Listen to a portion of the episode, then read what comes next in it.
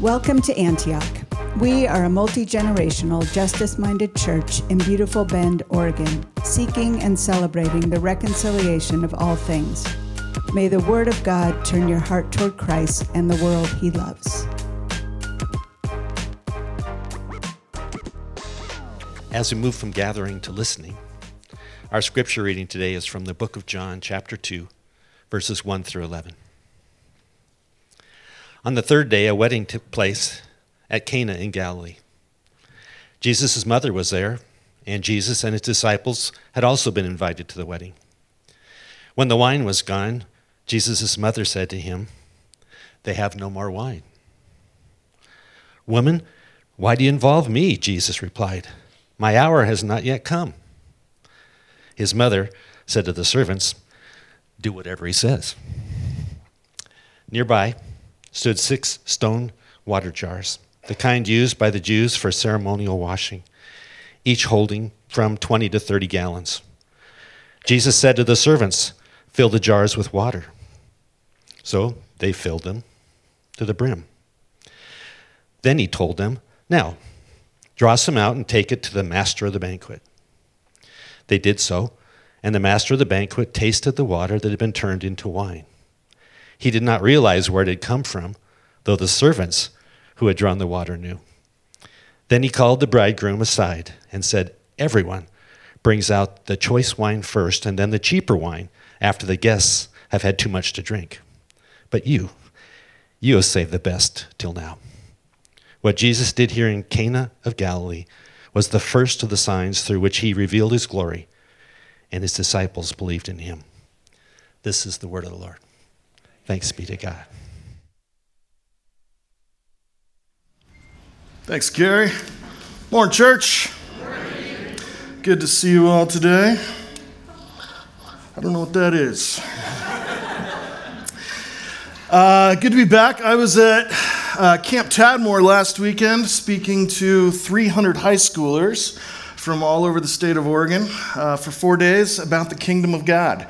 And uh, it was a great time. It was a little bit of a throwback for me to my early days of ministry. Um, if you don't know, I became a youth pastor when I was 18, which means I've been a pastor longer than I've been an adult.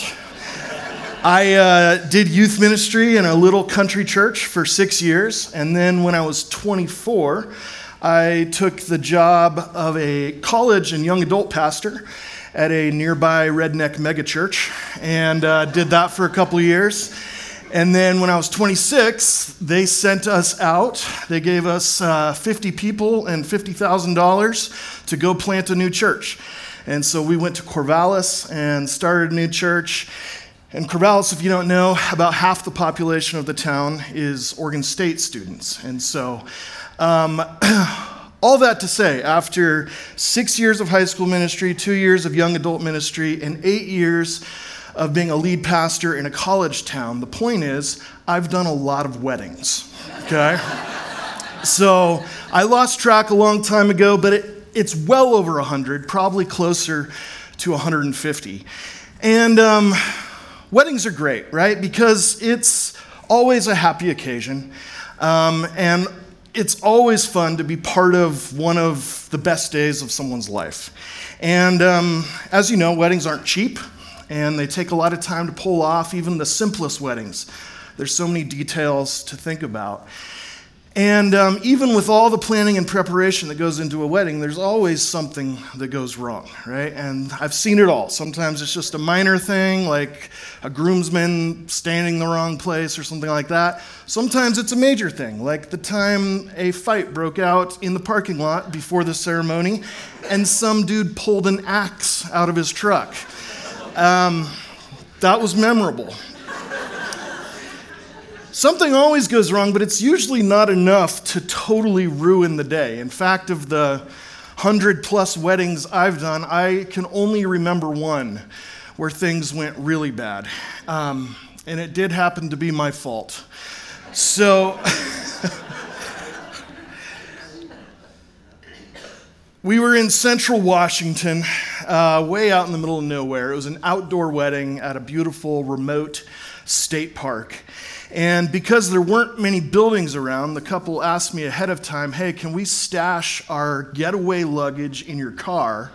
So when we are ready to leave, we can grab it, get in our car, and drive away. And I said, sure. And so the ceremony was beautiful, the reception was great. Everyone was having a good time, and now it was time for everybody to tunnel up and uh, the couple to make their exit and head off uh, for their honeymoon. So I go to grab their luggage from my car at which point I realize I have locked my keys inside my car. so the party's on pause for a moment, and of course, every man there is trying to do his trick to figure out how to unlock the car, and nothing works. I'm calling roadside assistance to try to get a tow truck or locksmith, but we are way out in the middle of nowhere. Nobody can get there for a couple hours. And so um, it's going to be a while. And by this point, it's starting to get late. Everybody's got a long drive back to the airport or hotels or whatever, so people start taking off. The caterer starts cleaning up, the DJ starts tearing down. Everybody leaves except for the bride, the groom, and me. and after a couple hours, the tow truck finally shows up and he has his tool. He unlocks the car. We get their stuff off. They load up their car. And they drive off on their honeymoon while I stand there waving by myself. Um, not my greatest moment. the setting for our text today is another wedding where things aren't going great. And uh, if you can believe it, the situation that this bride and groom in are in is even worse than the pastor locking your luggage in his car. So let's uh, walk through this story in John chapter 2, starting in verse 1. On the third day, a wedding took place in Cana in Galilee. Jesus' mother was there, and Jesus and his disciples had also been invited to the wedding. When the wine was gone, Jesus' mother said to him, They have no more wine. Okay, this is a problem. In the ancient Near East, weddings were an even bigger deal than they are for us. Um, in our day, if you're going to go to a wedding, you probably block out maybe a half day, um, and that's all it takes. In that day, if you're going to go, go to a wedding, you'd block out at least a week, maybe two. Okay, so the expectation was that obviously travel took a long time, and if friends and family were coming from out of town for your wedding, they were going to stay a while. And while they were there, all the different parts of the festivities and celebrations required the host, which in this case was the groom, to provide uh, for all the needs of the guests. Make sure everybody has somewhere to stay, make sure there's enough food, make sure there's enough wine. And if you failed to plan accordingly and provide hospitality for your guests, this culturally was much more than just a minor inconvenience. This would have been a social disaster. Um, the result would have been that the family would live with shame, and the groom would have to live with that disgrace for a very, very long time. Okay? And so when Jesus' mother tells him that there's no more wine, this wasn't just a minor hiccup. This was literally a crisis. This was a very big deal. This couple's reputation and future were in serious jeopardy because the wine has run out. And just to make sure nothing gets lost in translation here, since we live in Bend, Oregon, if you don't know, wine is sort of like beer, but it's made out of grapes. Okay, so same idea. Imagine going to the Brewfest, and a half hour in, they run out of beer. That would be the situation. So just, you know, different time, different place. The wine has run out. Now, by the way, isn't that what always happens? That the wine runs out? In the Bible, wine isn't just wine, wine is joy and gladness. For example, Ecclesiastes 9 Go, eat your food with gladness, drink your wine with a joyful heart. Wine is that thing in your life that works until it doesn't. Eventually, the thrill wears off and the joy runs out. And your life starts feeling more like an existence. I wonder where you've run out or where you're running on low or where you don't have enough or you aren't enough. Because wine is great in the moment, but it never lasts. The wine always runs out. So there's no more wine at this wedding, and Mary, who for some reason is never named in John's gospel, she's just referred to as the mother of Jesus. She finds out that the wine is gone, and she goes and tells Jesus situation. Here's how Jesus responds in verse 4 Woman, why do you involve me? Jesus replied, My hour has not yet come. Okay, there are a lot of theories amongst Bible scholars about what's happening in this brief interaction between Jesus and his mom.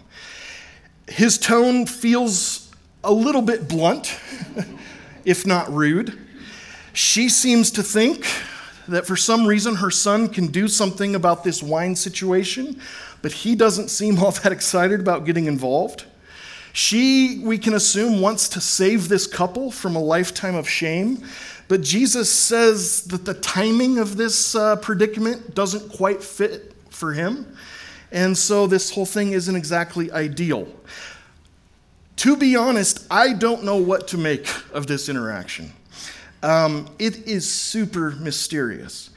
But here's what happens in verse 5 His mother said to the servants, Do whatever he tells you.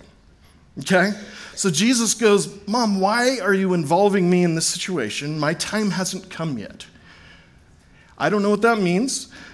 Mary doesn't argue.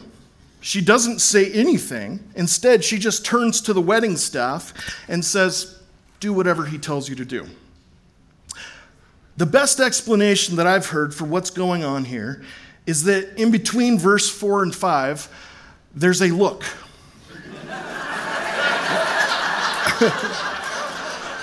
and I think you know the mom look when you see it. Now, I don't know for sure, but apparently, after the look, Mary seems pretty confident that Jesus is going to do something about the situation. So she tells the servants, do whatever he tells them. Verse 6 Nearby stood six stone water jars the kind used by the Jews for ceremonial washing, each holding from 20 to 30 gallons. Jesus said to the servants, Fill the jars with water. So they filled them to the brim. Okay, so if you think about a water jar that holds 20 to 30 gallons, that's what we would call a barrel, right? That is a large container that holds a lot of water. And John makes sure to tell us that these jars were used for Hebrew purification rites. They were used for the ceremonial hand washing that Jewish people were required to do at many different points throughout the day. Before they ate, after they ate, when they touched certain things, when they whatever, there were all kinds of different situations that required ceremonial cleansing. And because they were throwing such a huge party and there were extra guests there, they likely had to bring in extra jars to hold all the water for all their guests. Now, what's interesting is that the jars are sitting there empty. And Jesus has the servants go and fill them up with water, which would have taken a long time. You don't just turn on the hose, but you got to make runs to the well or to the spring or, or wherever. This is a hard job. It would have taken quite a while. But Jesus says, first, I want you to fill the jars with water because whatever he's about to do, he isn't just going to create something out of nothing. He asks them to go fill these jars with water so that they can so that he can have something to work with. Because sometimes even religion leaves us feeling empty, doesn't it? Like we've tried so hard to follow all the rules, to be a good person, to do all the right stuff.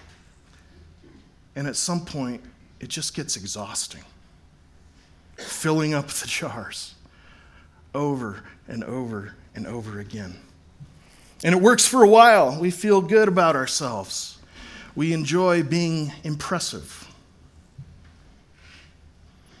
But after a while, we start feeling pretty empty. And it all starts knocking pretty hollow. For a while, we enjoyed the fact that we're not like those people whose life is a mess. But then at a certain point, we realize if we're honest, deep down, we're no different. Because even religion leaves us empty. So Jesus tells the servants, Go fill up these six water jugs. And that's what they do. Then in verse 8, then he told them, Now draw some out and take it to the master of the banquet. They did so, and the master of the banquet tasted the water that had been turned into wine. He did not realize where it had come from, though the servants who had drawn the water knew. Then he called the bridegroom aside and said, Everyone brings out the choice wine first, and then the cheaper wine after the guests have had too much to drink. But you have saved the best until now. Notice how these servants are doing exactly what Mary had told them to do, which is whatever Jesus tells you. They have no idea what he's up to.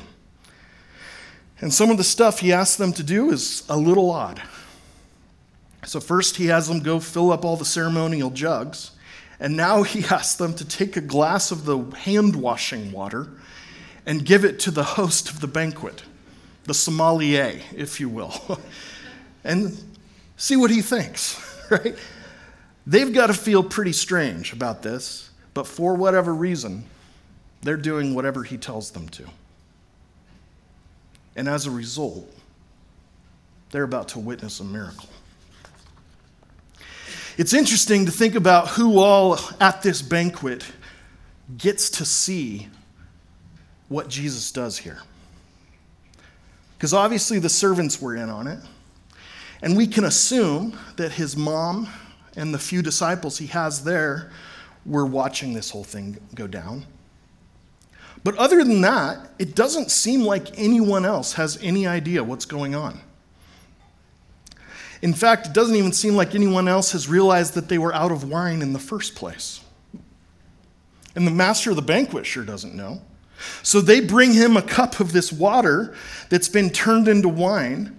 He takes a sip of it and he goes and finds the groom, who I assume at this point is out on the dance floor shaking it off with the rest of the crowd. The banquet master goes and pulls him aside and goes, Young man, I have underestimated you. I thought you had no idea what you were doing. I didn't think you knew anything about wine, but you have saved the best for last. This is the best thing I have ever tasted in my life. And notice what the groom says in verse 10. Oh, there is nothing. He doesn't say anything. He doesn't even know what the guy is talking about. He's just like, yeah, that's how I roll. and then YMCA comes on and he hits the floor again. So they, they're clueless.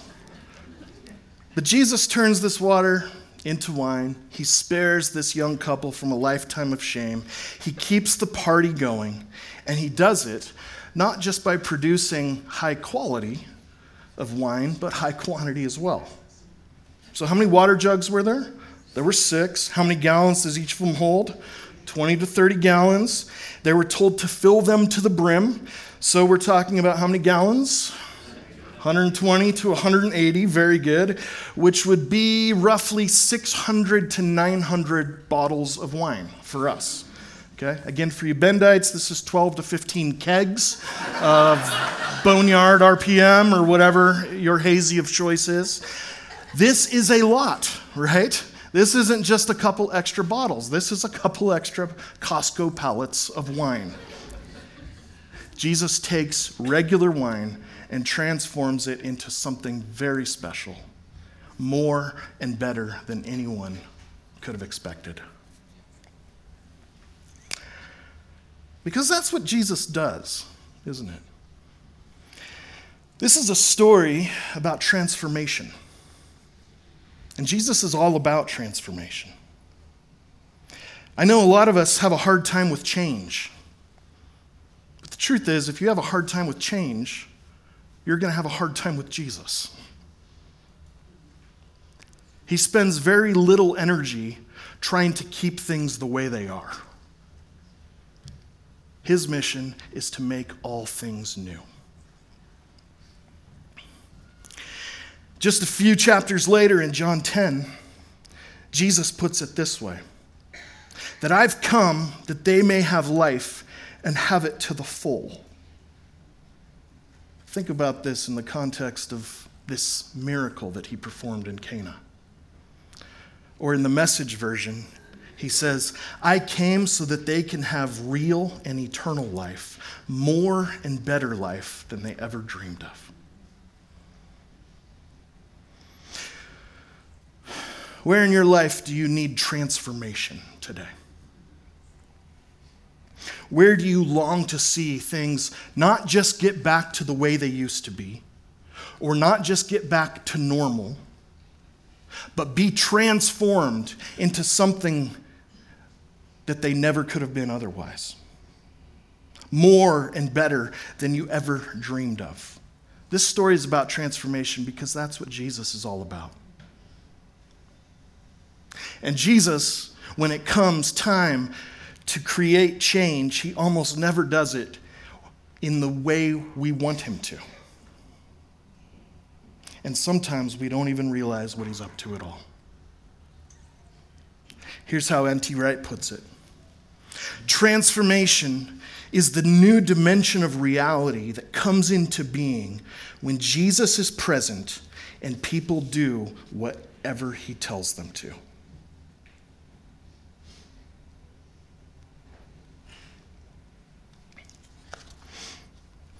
Are you willing to do whatever Jesus tells you to? I don't know about you. I would rather decide after I know what he's going to ask. then I can weigh the pros and cons, do a cost benefit analysis, make a wise, informed decision. That's not how transformation works. It happens when we decide that we're going to do whatever Jesus tells us to, even when we don't have all the information we'd like. So Jesus transforms water into wine. And that's the end of the narrative part of this story. In verse 10, we're not told anything else that happens. We're not told that word about this event spread throughout the party and throughout the town.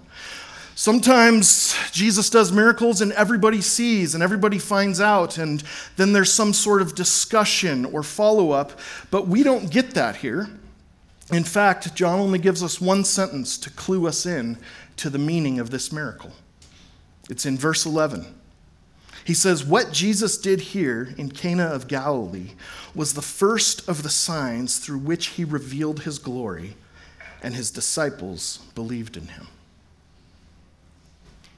So, why does Jesus do this miracle in the first place? I think we assume that the reason Jesus does most of his miracles is to prove his identity. The claims that he's made about himself, that others have made about him, to let people know that he's not just some guy, but that he's God in the flesh. And so he puts on these shows. But that's really not what you see when you look at the gospel accounts. Jesus isn't just trying to draw a crowd, he's not trying to go viral. He's not trying to woo people and, and draw them to follow himself. That's not why he does the miracles that he does. So, what's he doing? Well, John tells us that turning water into wine was the first of the signs through which Jesus revealed his glory. We call these miracles, but the biblical authors, especially John, calls these moments signs. In the first half of John's gospel, we have seven signs that Jesus performs. And not all of them are what we would call miraculous, but they are all moments where heaven touches earth. and when the transforming power of God's love bursts into the present world. And so, what's the point of a sign? Well, think about when you're driving on the road and you see a sign telling you what's ahead or how far to the next exit or whatever it is. The point of a sign isn't to point to itself, but to point to something else. And if a sign only draws attention to itself, it has not fulfilled its purpose. So, if this miracle is a sign, then the question is what is this sign pointing to? There's so much here. But in addition to being a symbol of joy and gladness, throughout the scriptures, wine is also a picture of the great banquet that awaits on the day when God makes all things new. The Bible teaches that one day God is going to restore the world and everything in it. And on that day, the recurring picture that we're given is that it's going to be like a great feast. For example, Isaiah 25. On this mountain, the Lord Almighty will prepare a feast of rich food for all peoples, a banquet of aged wine, the best of meats, oh yeah, and the finest of wines. this is what God is going to do one day all of heaven and earth will be made new and will be joined together for an amazing feast with the best food and the finest wine. That is why Jesus came in the first place. This is his ultimate mission on earth. Through his life, death, resurrection, and ascension, he's preparing the way to make all things new. So, if that is Jesus' ultimate mission, then it makes sense then that the first sign he gives us is at a wedding feast where he brings more and better wine than anyone could ever dream of. This event is a sign that points us to the way things one day will be when God makes all things new. There was a time, I've told you this before, when I was a pretty capable connoisseur of Willamette Valley Pinot Noir. If you don't know, just about three hours west, you find some of the best Pinot Noir in the world, second only to Burgundy, France. And there was a time when I could tell you with pretty good accuracy what year that Pinot was made just by tasting it. You could give me a glass of Willamette Pinot, and I could tell you, yeah, this tastes like a 2009, or that's definitely a 2012. Okay, so I used to be pretty good at this. Let me teach you a couple of words that will help you sound really smart next time you go wine tasting. Okay, the first is a word you've heard it's vintage. Now, vintage doesn't just mean old or retro, vintage comes from the word vine. So, a wine's vintage is essentially the year that it was made. Okay, so next time you're wine tasting, you can ask, What year is this from? and sound like some commoner. Or you can say, Hmm, what vintage is this? Okay, that's the first word. Second word, you may not know, is terroir. Terroir. T E R R O I R. And it's a French word that means earth or land. And a wine's terroir is its sense of place. It's the nuance and the subtlety that you can taste and smell in a particular wine that it receives from the very earth that it was grown in and the minerality and the type of rocks and the weather and the climate and the pruning techniques and the farming methods, everything that makes that wine unique to that specific, even square foot where it was planted. So, again, next time you're tasting, you could say something lame like, Where's this wine from? Or you could be like, hmm, I can really taste the terroir of Walla Walla. You will have fewer and fewer friends, but you'll sound smarter. So, here's the point Imagine at this wedding in John 2 that the servants bring this cup of water turned to wine and give it to the banquet master. And as he swirls it around, sniffs the bouquet, as he takes his first sip and realizes this is the best wine he has ever had in his life. Imagine if he knew what we know, and instead of calling the doofus groom off of the dance floor, he called Jesus over and says, You brought this? You got to tell me about this wine. And he asks Jesus, What vintage is this? And he's expecting Jesus to say, Oh, that's an 09 or an 11 not a 2009 or 2011, literally 09 or 11. but instead of a year in the past, Jesus goes, That wine is actually from the future. And even I, Jesus says, don't know exactly when. Only my Father in heaven knows the exact date and time. And the uh, is like, huh, all right. And what's this interesting terroir I'm picking up? I've never tasted anything like this. And he's expecting Jesus to say, yeah, that's from the Dead Sea region, or that's from up in the Golan Heights AVA. But instead, Jesus says, what you're tasting are the notes of heaven. Because this is the wine that will be served in the new creation. So if the banquet master knew then what we know now, he never would have bothered talking to the doofus groom. He would have recognized that Jesus is the true bridegroom.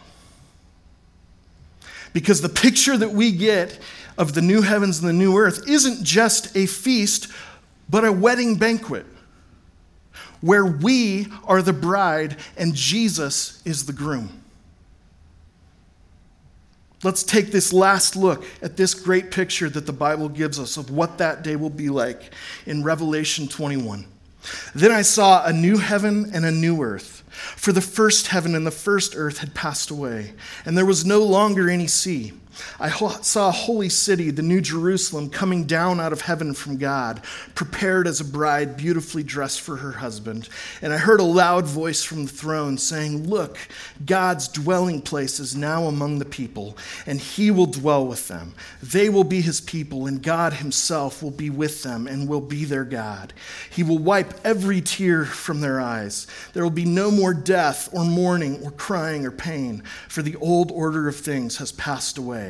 He who was seated on the throne said, I am making everything new.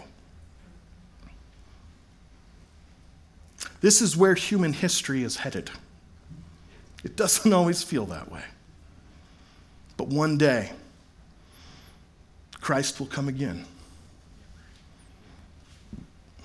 And at this great wedding feast, heaven and earth will be joined together. Humanity and her Savior will be one. That day is coming. We'll just throw one more thing out. Many of you know that for me, um, all this talk about wine has an extra layer of meaning. Because it's been about four and a half years since the wine ran out for me. Meaning, I had my last drink on July 4th, 2019. Had to go out with a bang, right? And it wasn't a nice Pinot Noir, it was a white trash margarita. and since then, for the last four and a half years, by the grace of God and the support of the community, I've lived with a sober commitment and a hopeful longing that my next drink is going to be with Jesus in the new heavens and the new earth and we're going to crack a bottle of that sweet Cana wine, and we're going to talk about our favorite bands and enjoy the best feast. and I so hope that you'll join me in living with this hopeful expectation that we've been given a taste of what's to come. In Jesus Himself, in His life, death, and resurrection. A foretaste of new creation. And so, Antioch, may the Spirit of God reveal to you the places in your life where the wine has run out and you're nearing empty. And may you be willing to do whatever Jesus tells you to so that God can fill you to overflowing. Let's come receive